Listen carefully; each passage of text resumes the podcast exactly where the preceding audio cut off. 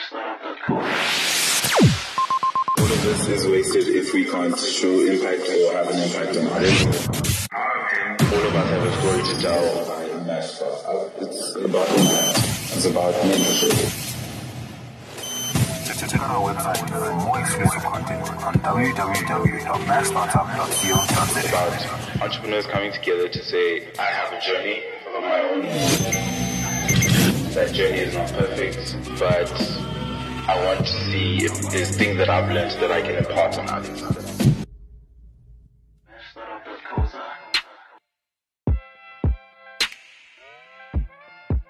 From the Lutcha Podcast Network, this is the Mashstartup Podcast. The Mashstartup Podcast profiles the most talented creators, impactful entrepreneurs, and high performing professionals with the purpose to drive insights, learnings, and tactics to help you build the things that you believe in. This podcast is sponsored by Sage Accounting. Sage gives entrepreneurs and small businesses the information, insights, and tools they need to succeed. Sign up for a 30 day trial to start using Sage Accounting in your business using the offer code SAGEMASH.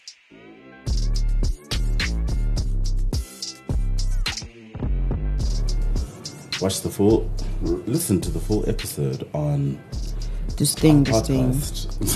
Yeah, true, true, true, true. That's a good one. Oh, Sam was playing Dragon Ball Z. Damn. Okay. Hey. Okay, Mash, are we just like raw dogging this or I'm gonna try and do a podcast for the first time in four months. Not four months. When's February? April. What's after February? March. March. March. April. May. June, July, August. Six months. yo? It's crazy.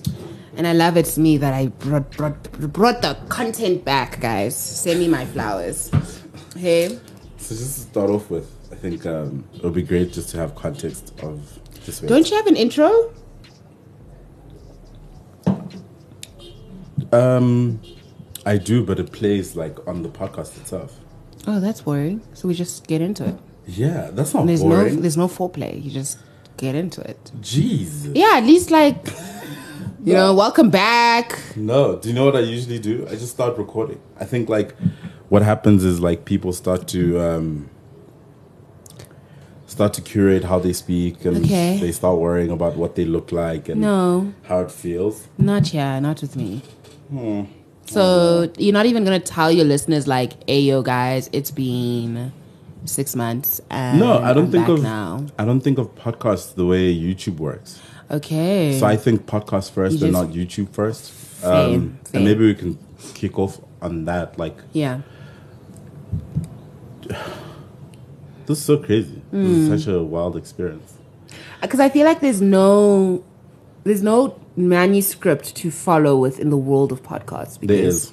Really? Who Yep. who who's setting that tone? And if you Gimlet say Media, Joe Rogan, I'm leaving. NPR. Okay. Um, there are companies that have been at this for years and years. You know, twenty years, ten years, and Fair. I think um, But I'm I'm contextualizing it in the South African format, okay, right? Because I mean, we love this whole thing of like, yeah, we should follow examples and stuff, but like we also love doing it our own way, right? So yeah, my own is just to have really meaningful conversations with people that I think like are super interesting. I think like I realized how much of a niche entrepreneurship, startups, and small business mm-hmm. actually is in terms of content consumption. Mm-hmm. And I realized that I could have a conversation with anyone about anything for a very mm. long time. Mm. Um, so I think what I'm trying to do now is run an experiment mm-hmm. where I'm going to just have interviews with a bunch of people and just like mm-hmm. have really interesting conversations. I mm. tested this out before. Yeah. And I called it like room to fail okay, cool. because I just wanted to speak to people that I just wanted to speak to. It wasn't necessarily about entrepreneurship or anything like that. Mm. You're just Yeah. trying to diversify. But also, it's about creators, right? Like, I Yeah. think of you as a creator. Do you think of yourself as a creator? I think of myself as an exhausted black woman in a, a world where oh, we're not being given our flowers. But yeah, I do think of myself as a creative. I think of myself as a social entrepreneur. Um, What does that mean to you? well, I mean, if we want to go textbook with it, I just think generally um, when you think of like our standard entrepreneurs, they I wouldn't say they're not driven by people; they're just driven by profit. Whereas for me, my my main um, my main my main thing is I'm always driven by people. No matter if I see myself in a workshop, no matter if I see myself, you know, engaging with people on stages, on talking, I'm driven by people because I'm I'm a sponge. I absorb energies and I give back what I receive. So obviously, if I'm in a space where it's very toxic and very standoffish, um, I'll still do the job, the requirements of the day, but I'm not going to give my all because I don't know. I'm just I'm just like that. But as a social entrepreneur, I'm all about people first, profit later. Yeah, and I think like that is like a part of entrepreneurship that actually thrives in Africa versus anywhere else in the world where like the impact comes first and sometimes not even as um as deliberate. I think it just happens that the entrepreneurs here deeply care about solving problems that like Yeah. Can actually affect people. Shout out to Nelson Mandela for that. You know, real one. That's interesting. Hmm. Like do you chart back like that as being something of an inspiration for you? the principle of Ubuntu is really there, right? I mean, I don't want to be like oh rainbow and sunshine and everything, but there's that that element of walking into a space and recognizing that there are people here and you recognize who they are and if there's a need for something that they require if they need help then help them. And i think i am driven by that energy but I, my motto is also to be first so that i may be of service. Um, and I guess that's why I've always aligned myself to community service. I've always aligned to my aligned myself with unlocking people's potential, in particular young, the young girl child's potential, because yeah, you know we're particular black girls are at the bottom of the tier when it comes to just where we're placed in society and recognized in society. So. Hmm. I, I, I, I always I always base that spirit of Ubuntu in my work, but I also recognize that there's challenges, right? There's an element of discrimination that exists. I mean, I can walk into a boardroom as a young black woman and I have to work 10 times harder than my white male counterparts or male counterparts. And it's unfortunate, right? But I'm, I think for me, I'm always just led by this is what I'm here to do. And no matter the response, I'm here to do what I need to do, either way. What would you say was like one of the first experiences where that became like very, you know, that like visceral experience that showed you that? Um, so when Qrate um, was kicking off, where we were getting um, an opportunity to do workshops around South Africa, and I remember having at the time it was like an in-person meeting, and one of the founders of this organization, which happened to be a period organization, was was in the space constantly like invalidating the work that we do, but in the tiniest of ways. Like I think there's usually like a micro Aggression. microaggression that exists, you know, where to say like, okay, so what about this, or have you considered that, and not in a way of like I'm trying to be helpful, but in a way to like not have you do the work at all, right? So it was very counterproductive.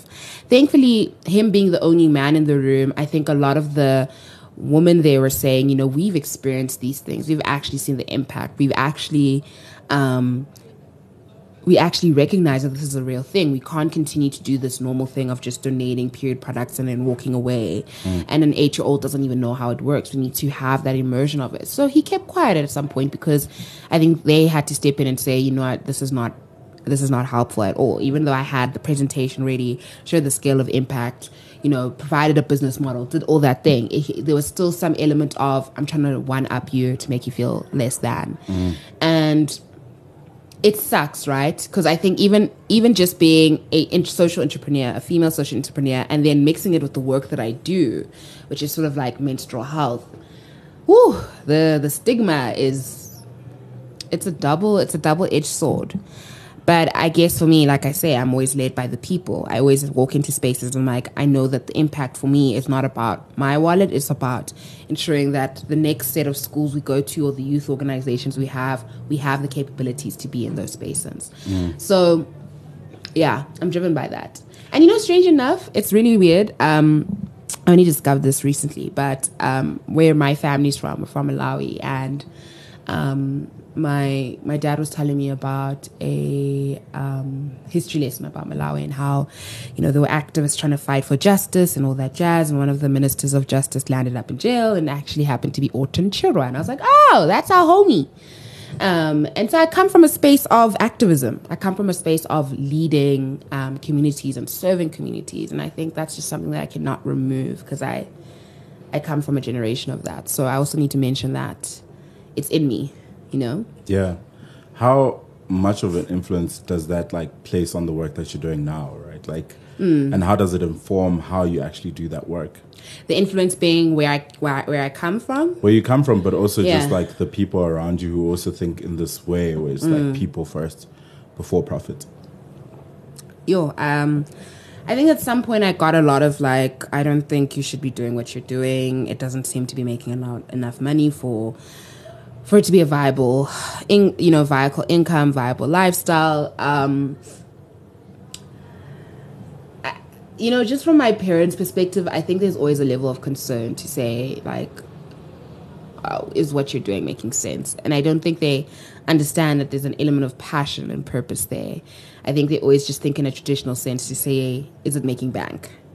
Um, and I'm not driven by that. In as much as, yes, I need to cover my own overhead costs, I think if I was driven by, is it making bank, my genuine um, self as the minister of menstruation, my journey wouldn't then be depicted to the rest of the country as a way as the way it is now. You know, I think if I was driven by bank, people would be like, "Ah, this is just some other random person who you know wants to live a luxurious lifestyle." Um, so it's difficult sometimes because I've had moments of being in the car, crying, breaking down. Um, you know, I've been on moments where I'd be on LinkedIn looking for jobs. Um, and I've been in moments where I'm like, you know what, I'm ready to just change my handle and give it up. But I think what I always do in those moments is I always go back to the history of, you know, Qrate. I go on the Qrate Instagram pages of the blog and I look at the images of the girls that we've impacted. I look at the workshops we've done.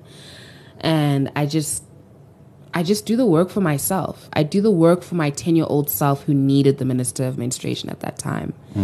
Um, because it's also sort of like a, a healing journey. I carried 11 years of guilt and shame towards my body over a natural function. And so for me, it's sort of like a redemption to say, I'm sorry for carrying that guilt and shame, and I'm going to do, I'm going to give it back to ensuring that other 10 year olds won't go through what I went through. Yeah. When you, you know, what does the process look like to find the mission? And then maybe go into just like what Qrate is and what you um, have achieved so far as well. I love, I love, I love, by the way, I love being in the space talking about this because it's like you can reflect on it, but you can also look at the people. I love this, by the way, and for the listeners. Wait, Um, you're talking about the studio? I'm talking about the studio. and and by the way, we've got a candle out, you know, 1111 manifesting. It's a white candle. It's very sentimental. Um what does the mission look like? like, what does it look like to form the mission? From a company perspective or from an individual perspective? I think those are two social social things. entrepreneurs don't. I typically Hmm. there's uh, overlap between the two. Hmm. You know, you spoke about like going through eleven years where you felt Mm-hmm. like you know insecurity towards this thing that was Yeah. just like a, a normal bodily function. Right. you know, how do you form the mission to say, you know what, I've seen this thing, I've been affected by it. Mm. I can't imagine how many more people are actually affected by this. Mm. Um, I want to build an organization and run initiatives Mm. that can actually solve this problem. This is why, you know, that's what what is very weird is that in the moment that I just started my first period, I don't think I'd ever say I'd see myself in that bathroom being the minister of menstruation, right? Because it's a scary moment. It's a, but it was a character defining moment. Isolating myself from that trauma, and then coming across research around period poverty then made me recognize that like okay this is something that i've been through something that i've had to isolate myself from and this is something that needs to be addressed. So the, there's a process that happens right? Because it doesn't just come overnight. Hmm. And i think often people just see it as like that light bulb moment you see in cartoons where everything's solved but it's a process. So you write the thing and be like okay i've known about period poverty. Let me read up about it. And then you pause for a bit you do your normal life things you come back come for, back for someone it. that doesn't know what this is, Mm-hmm. what is period poverty? Oh, wow. Um, uh, what is the demographic of your listenership? well, look, I haven't done a podcast for six months. Right. Let's assume there is no the, no- demographic. the last time you checked your insights when you were, you know, looking to see who's listening. You I know, honestly, do you um, remember? I don't make an effort to try and do that. Okay. I think um, I respect you for that. Some of us are driven by analytics. It's just sad. driven by analytics is an amazing like. I don't know. That's such a great line. Just like driven, driven by ana- analytics, No, I yeah. just think um, very similarly, impact has always been the focus for me, and like Mm. I've always tried to find ways to do that first. Um, and for me, podcasts have never been about. Let me see how many more people can listen. right. It's always been like, how much more impact can I drive in one episode, or like in Mm. in the five minutes someone gives themselves to actually listen. Fair. So there's never been a thing that was driven by, oh no, you know, men are only listening, so I need to make sure Be I am. more- No, Yeah. Okay. I like that approach. I think I'm gonna start uh, taking that approach as no, well. look, analytics still matter. yeah. Okay. so we are actually driven by analytics. no, I'm not driven by analytics, but I might be Analytics matter, influenced by hashtag. them. analytics matter. Okay, so let's just assume that like majority of your listeners maybe have heard of it but don't really know about it in depth, right? So when we think of when we think of um, when we think of like when we sneeze, right? And the first thing we need when we've sneezed is we need tissue. So you require an you require a product to manage, you know, your snot, for instance, and that's a natural biological function. When we look at periods, which is a natural biological function, um, there's an element of products that are required to manage the period blood. And period poverty is saying that outside of the period products that are needed and that one doesn't have access to those things, there's also the infrastructure that is needed to manage the period blood, washing your hands, throwing the period products away, uh, the, the, the, the, state of the toilets. Then there's education, there's medicine, there's a whole range of things that you, you need to manage your period in dignity and care. So period poverty looks at it and says, okay, a young girl doesn't have access to a, a pad. What are the human implications that are impacted by that? The human right implication. She can't go to school. If she wants to go to school, she has to use un- unhygienic materials like cow dung, paper, uh, sand, not paper, like actual, you know, paper, like paper, uh, cloth, cow dung, leaves, a range of unhygienic materials that are not meant to absorb period blood. But there's also an element of stigma that's there, you know, and shame. So when I, Th- th- yeah, There's, there's an education piece. there's an actually- education element there, but there's also an awareness element because part of the stigma is saying to young menstruators who start their period like me, don't talk about your period to anyone. Don't let anyone know that you're on your period because it, it will just be a shameful thing. So that also then transcends from a personal level to a policy level because the decision makers who can end period poverty are not aware about the lived experiences of menstruators. So for me, when I came across this information and I was 21, right? I started my period at the age of 10. That was 11 years of just not knowing, being isolated, being ashamed, being terrified. The research then prompted me to say, let me think deeply about this and let me think about how is it that we can change this narrative because it's not like we go to home affairs and we apply for our period and then we decide to menstruate or not. It's it's it's it's an it's an inevitable thing. Mm. So the process of Qrate came about and i and i want to say divine intervention happened because i remember in particular attending the obama lecture lecture when he came to south africa and there were key words that he kept saying in this conversation around young people and how in particular young people need uh, things to be unlocked and young people need to be believed in but in particular we need to curate the things that young people are um, you know, accessing in terms of information and opportunities. And he just kept saying the word curate, curating, curating, curating. And that for me stuck. Um, do you want me to pause? Oh, okay. um, and for me, I was like, okay. And I, I remember whenever I attend like, um, sort of like live engagements with with prominent speakers i always just write like a summary of my initial feelings and thoughts right and every time he mentioned curate, I always just put an asterisk around the, the notepad to say, this man has said the word curate more than 10 times. This must be something that is speaking to me. And since then, I was like, this is what I'm calling my NGO. This is what I'm calling my nonprofit. And Qrate is going to be about enhancing critical thinking skills for young people to enable them to feel empowered, but beyond empowerment, feel educated around social issues that um, impact them, social issues that are inevitable. So puber- puberty is inevitable, growing up is inevitable, um, sexual education is inevitable, menstruation is inevitable. But how do we change that in a way that is that is different from what we see on the ground? So is it, you know, what we see on the ground at the moment is institutions coming in, doing slideshow presentations, and not engaging with young people. And Qrate comes in and says, We're going to engage with young people in a fun, dynamic way. We're going to do really cool workshops. We're going to have young people dance, but also have young people have uh, actually learn about social issues. Um, so, yeah, elements of divine intervention, I think, uh, applies to the mission, right? And it's not something that just comes overnight. I think you have to be kind to yourself during that process of, I've got this idea, how do I make it work? And allowing yourself to constantly think, do the research, look things up, um, speak to people about it, listen to people who are pioneers in the field, engage with their content, see what they have to say, and then curate your idea. So, what does that like first initiative actually look like, and the process to actually getting it, you know, executed, right? Yeah. I'm sure it takes a lot to make people buy into something that possibly they haven't interacted with. Hmm. This is an organization that's focusing on an issue that they might not even like have context of or Right. Mm-hmm. really have awareness around either. Um, what does that first first initiative look like? Yo, the first workshop, the first workshop was a very interesting one because we're testing the idea.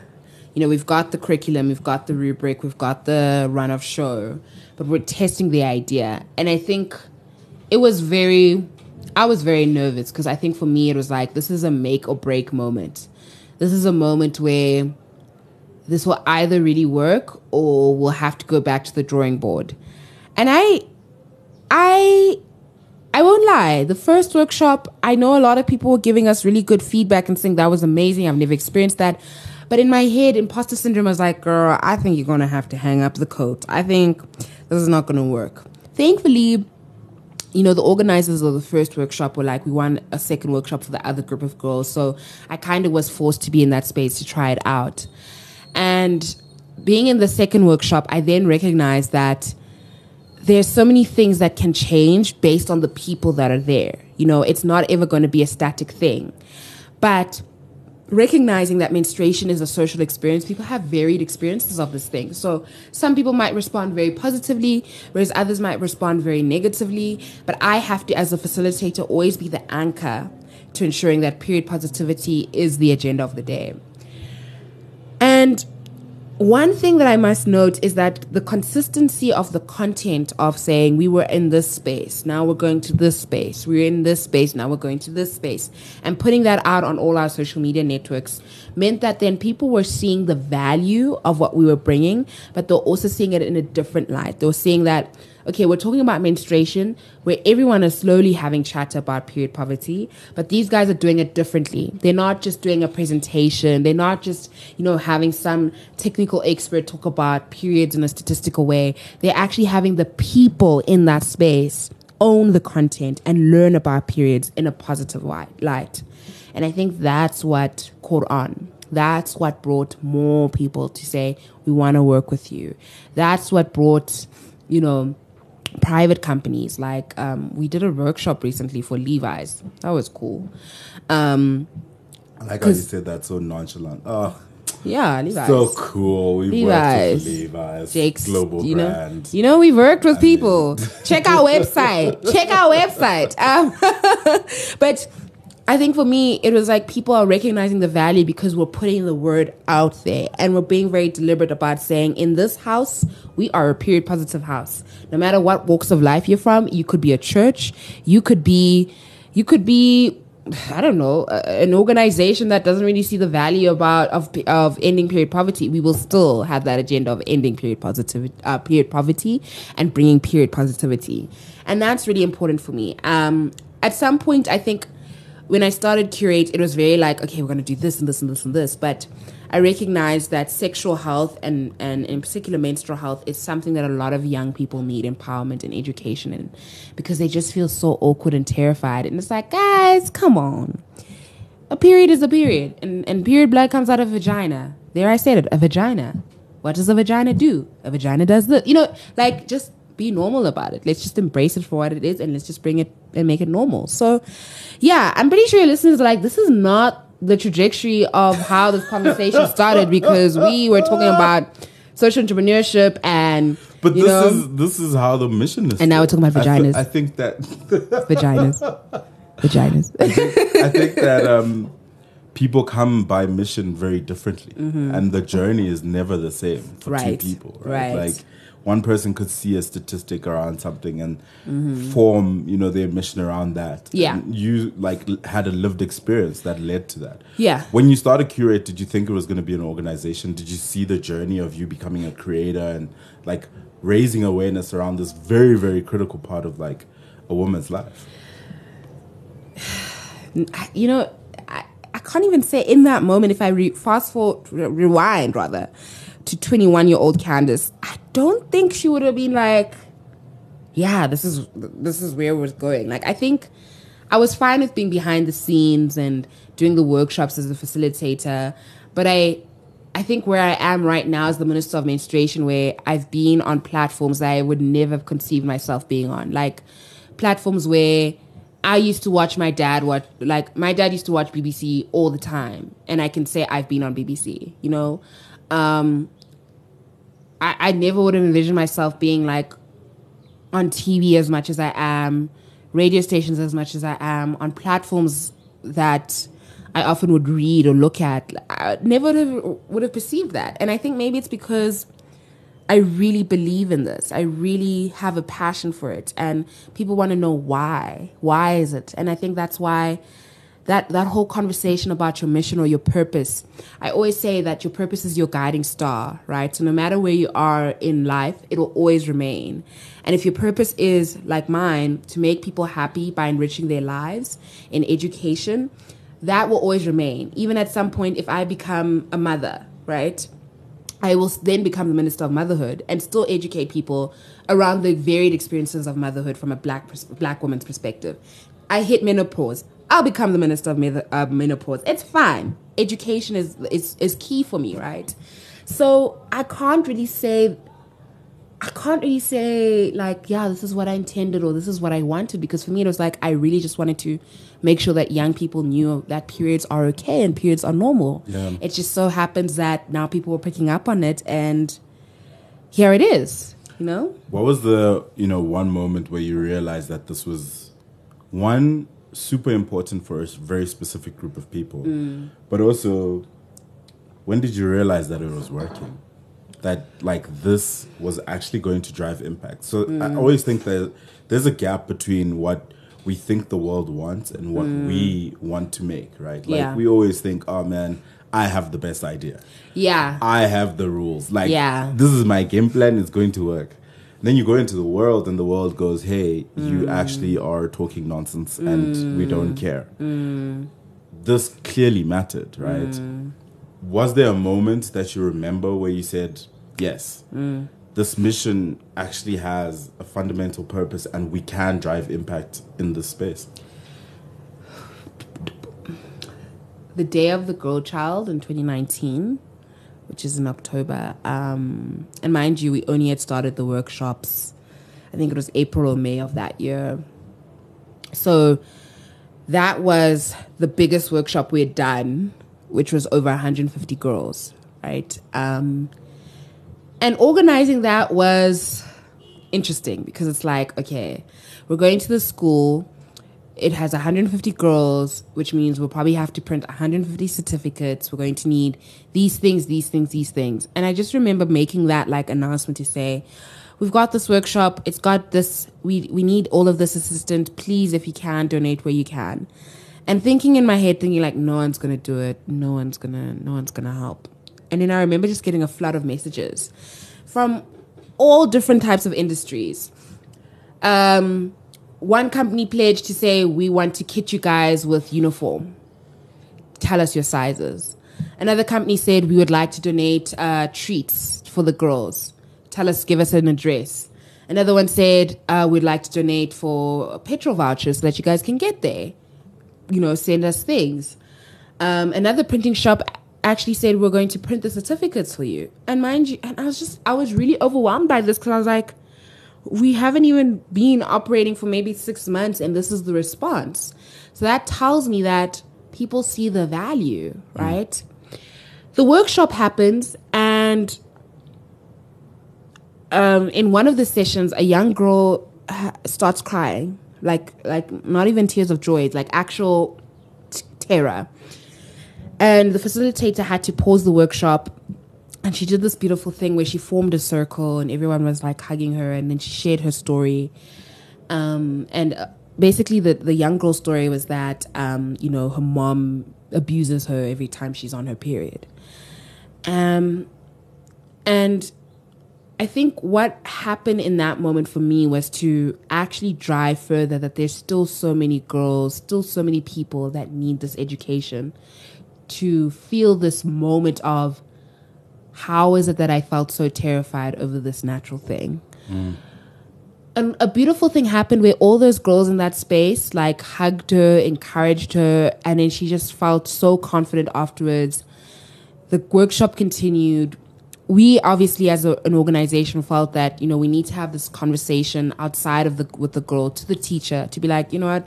There is a conversation that needs to be had in creating a safe space for these young girls but also ultimately realize that you can have the power in having that conversation with the parent and for me that also kicked in to say our workshops shouldn't only just be centered around young girls or um, just you know people who menstruate, we also need to include non-menstruators in this conversation. So we started opening ourselves up to having workshops for boys, workshops for corporates, workshops because we realized this is a greater thing.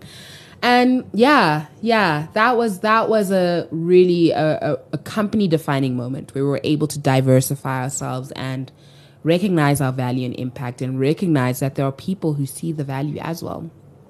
Yeah. You know, you speak about just like how important that awareness piece is when you're speaking to non-menstruators. I like this term, by the way. Yes. Menstruator. Yeah, yeah, yeah, yeah, yeah, yeah, yeah. Because it's so visceral, right? It's like, yo, you know, Yeah. this is what it is. Yeah. Um, you know, you've you've made efforts to not only just like speak from a policy level Mm-hmm. or speak from a workshops and creating like these safe spaces, but also like pivot from a creator perspective and Mm. find ways where you're raising awareness. You know, using non-menstruators. Yeah. Um, can you speak a bit about your your new show and like the work that you're doing there? New show? Well, You know things that I don't know in my life. What new show? The the one where you get the guys to test out. Oh, I- sorry, guys. No, Mash knows more about my life than I do. yes. Um. So I've got this this series. Um. the, this just to start here though. like, yeah. you know, okay, maybe explain what it is, and then just speak. Why don't you explain it? I feel like No, no, no. I guys, think the conversation. No, no, no. I've? I've, I set it up and you like knock it down. that's the that's the power of a great podcast. I'm though. so so a great shows. podcast. A, a great podcast just just sets it up, I'm so many, and then you extra knock it out. I'm on so many shows, guys. Honestly, it's so hard to keep up with my own life. So Gosh. just Yeah. set the context. You know, what is Okay. it? You know, Okay. what's the experience, and Right. then also, you know, why you felt it was important to start driving Mm-hmm. awareness and like period positivity from that perspective as well. I really just wanted men to suffer. That's just that's just it. End podcast, play the outro music. With that, no trick. First episode back. This is uh,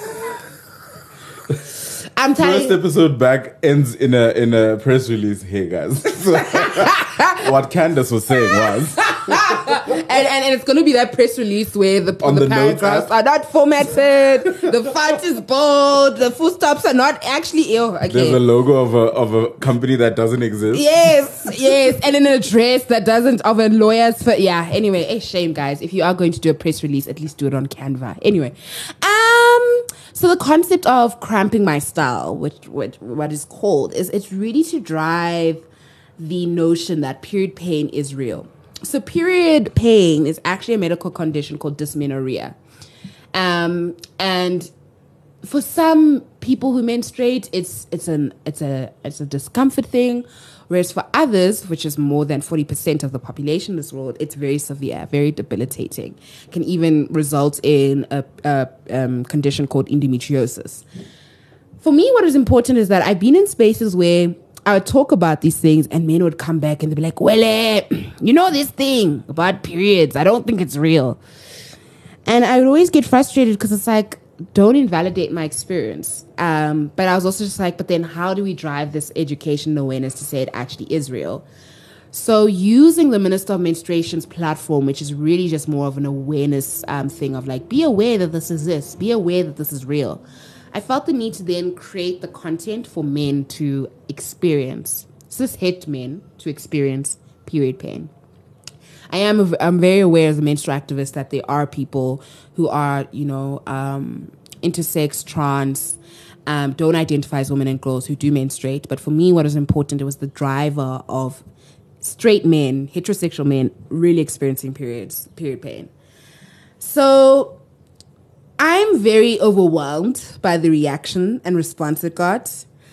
Um, because people are like, bring this person. I want to see this guy. I want to, you know, and I'm like, okay, so there is a comedic uh, element to it, which is great. But I hope that for the men who do engage with the content, and especially on the men who are on the couch, that they walk away knowing that the next time they hear someone say, I've got terrible period pain, there's some form of positive action towards that. Because they'll be like, hey, yo, I remember level six. yeah. Level six was a lot. I've watched some of these episodes. Yeah. You literally do see these men suffering. Yeah, Like, sweat, yeah. tears, they were screaming as well. screaming. You know, like, thankfully we haven't gotten a lawsuit yet. Um, maybe if we bring Nak music, we'll see. But, um,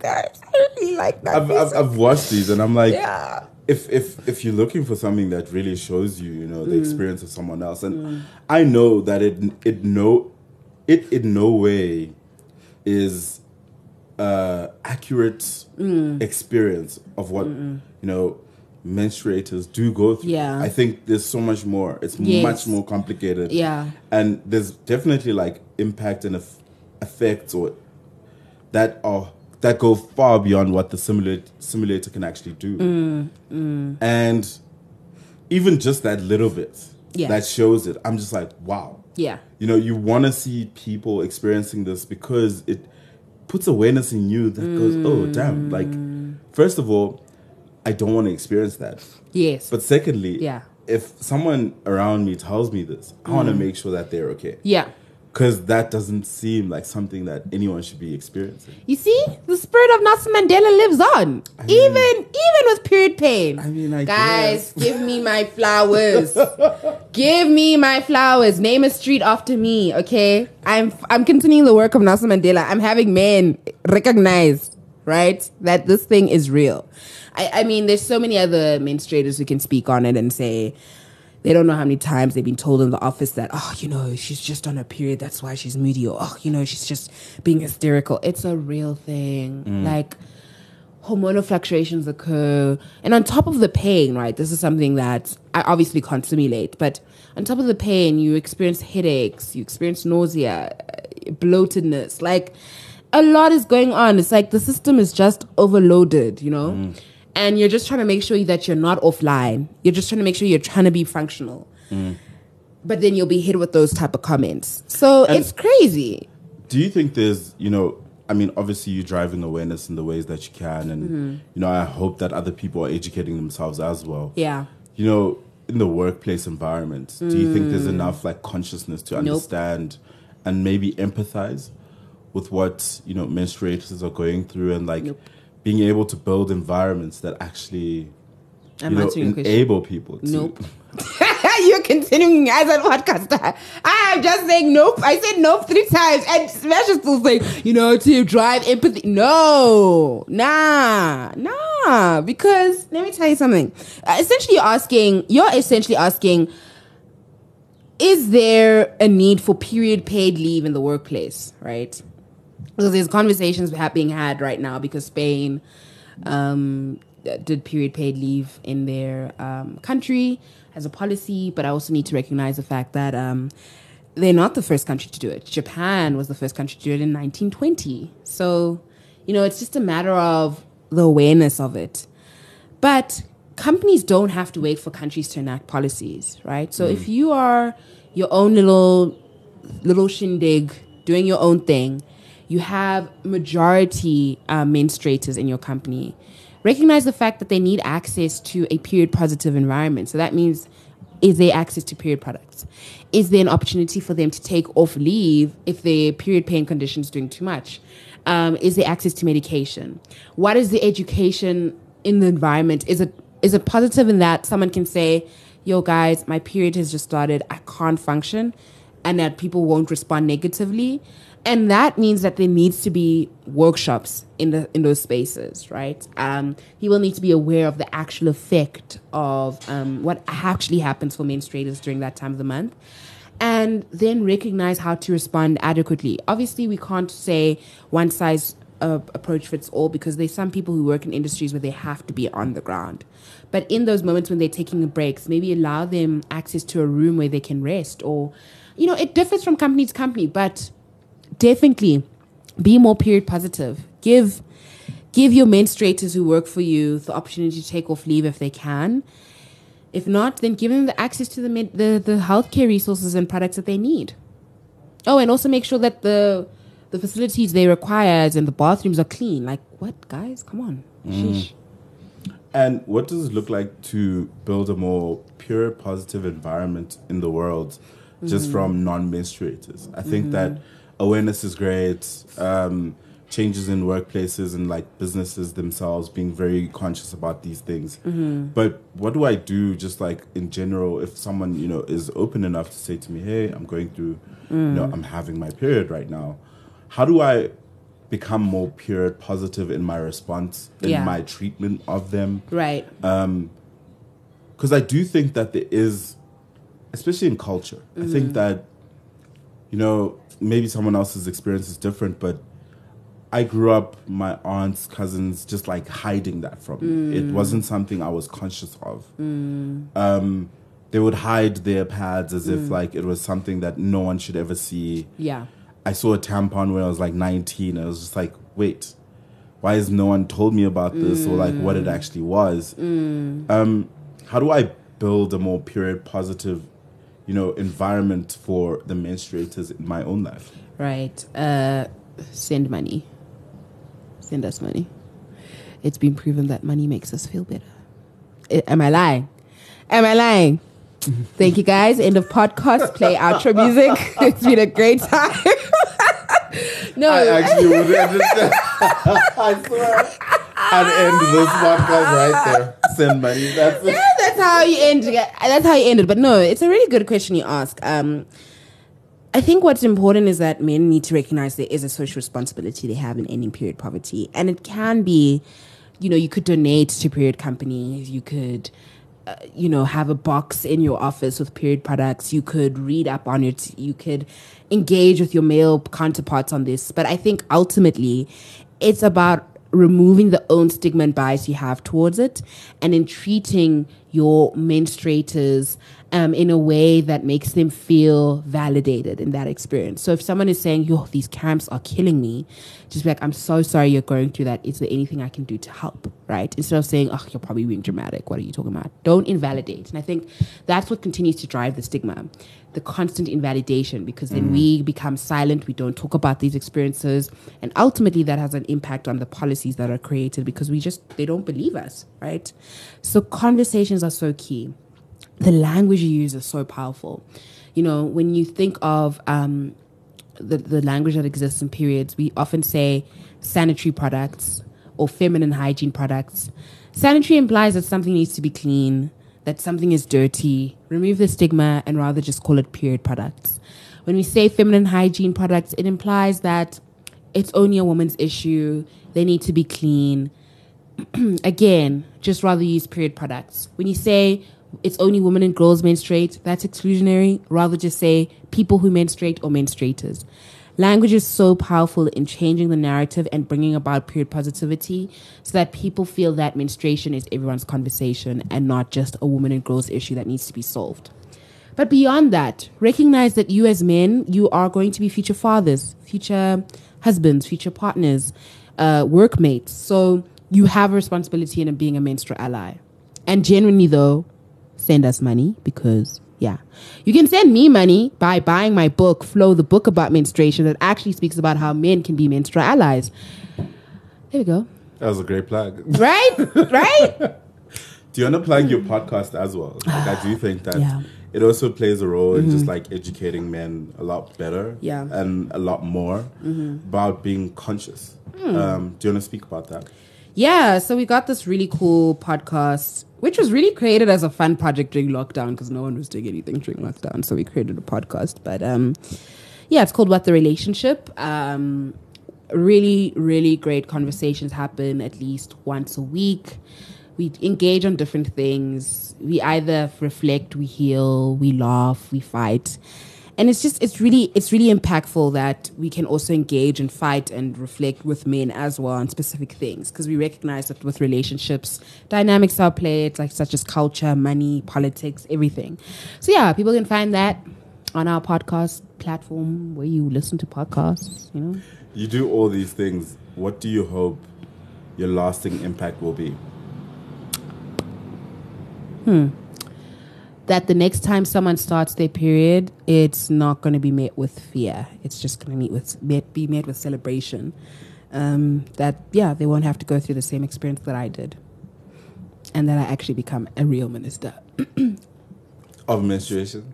Mm. Women, children, and people with disabilities. Probably, Oh, wow. maybe, That's a powerful but a real minister would be great. Like Wait, isn't that a real minister? That is. yeah, well, I mean, yeah, but I mean, do we do we do we see them? That's another conversation. But I mean, I- think I want to be, I want to reach a space where I can have the same power that decision makers, which is often men, have, where I can enact policy. I can bring about real social change. Not saying that I'm not now, but it's just the scale of impact is, would be very different if I was, you know, an actual minister. I think that there's a lot of like there's a generation of people that are building organizations that can drive impact outside of government, and like Yeah. that, unfortunately, in South Africa, has become the best way to actually get anything done. Mm. Do you not see yourself like being able to drive change in that? Like, and what does it look like for larger organizations to support that drive as well? I think cross collaboration is so key because we are driving the, the impact, right? But I'm just saying there's there's a lot that resources, access to resources can do in mm. bringing more and increasing that scale of impact. So we recognize that what we're doing is enough, but we still get those invitations to say, "Oh, please, can you come to Western Cape?" How? We're a nonprofit. We don't have funding, mm. and so if we cross collaborate with organizations that do have the funding to fly us down, that do have the funding to take us to anywhere we need to be, we would love that. We would appreciate that. But I'm just saying, my ultimate goal is to ensure that I have those means to ensure that the scale of impact is still consistent. That's that's all What do you think uh, the next five years looks like for me. for everything that you're doing? You. You know, when 21 year old Candice was thinking about a five year plan, she was like, I'm going to be working for the UN. 20, 26 year old Candice is now a minister of menstruation. I don't know what I'm going to be in the next. When I'm 31? Oh, ch- oh, God. Oh, Mash, you're stressing me. Mash, play the outro music in podcasts. Ah, you're stressing me. you're stressing me. I You, actually. you've ended this podcast I it's so like four times. I don't know. I think this is a sign. This is enough now. you God, I don't know, but you know what? I'm I'm glad to know not not to know. I'm I'm, I'm all I know is that I'm doing what I love, and I love what I do, and I'm going to continue to do that, and we'll see where it takes me. That's powerful. Thank you. There we go. End podcast. Outro music is playing. To access previous episodes of this podcast, but also gain access to other shows on our network, please visit lutcha.com.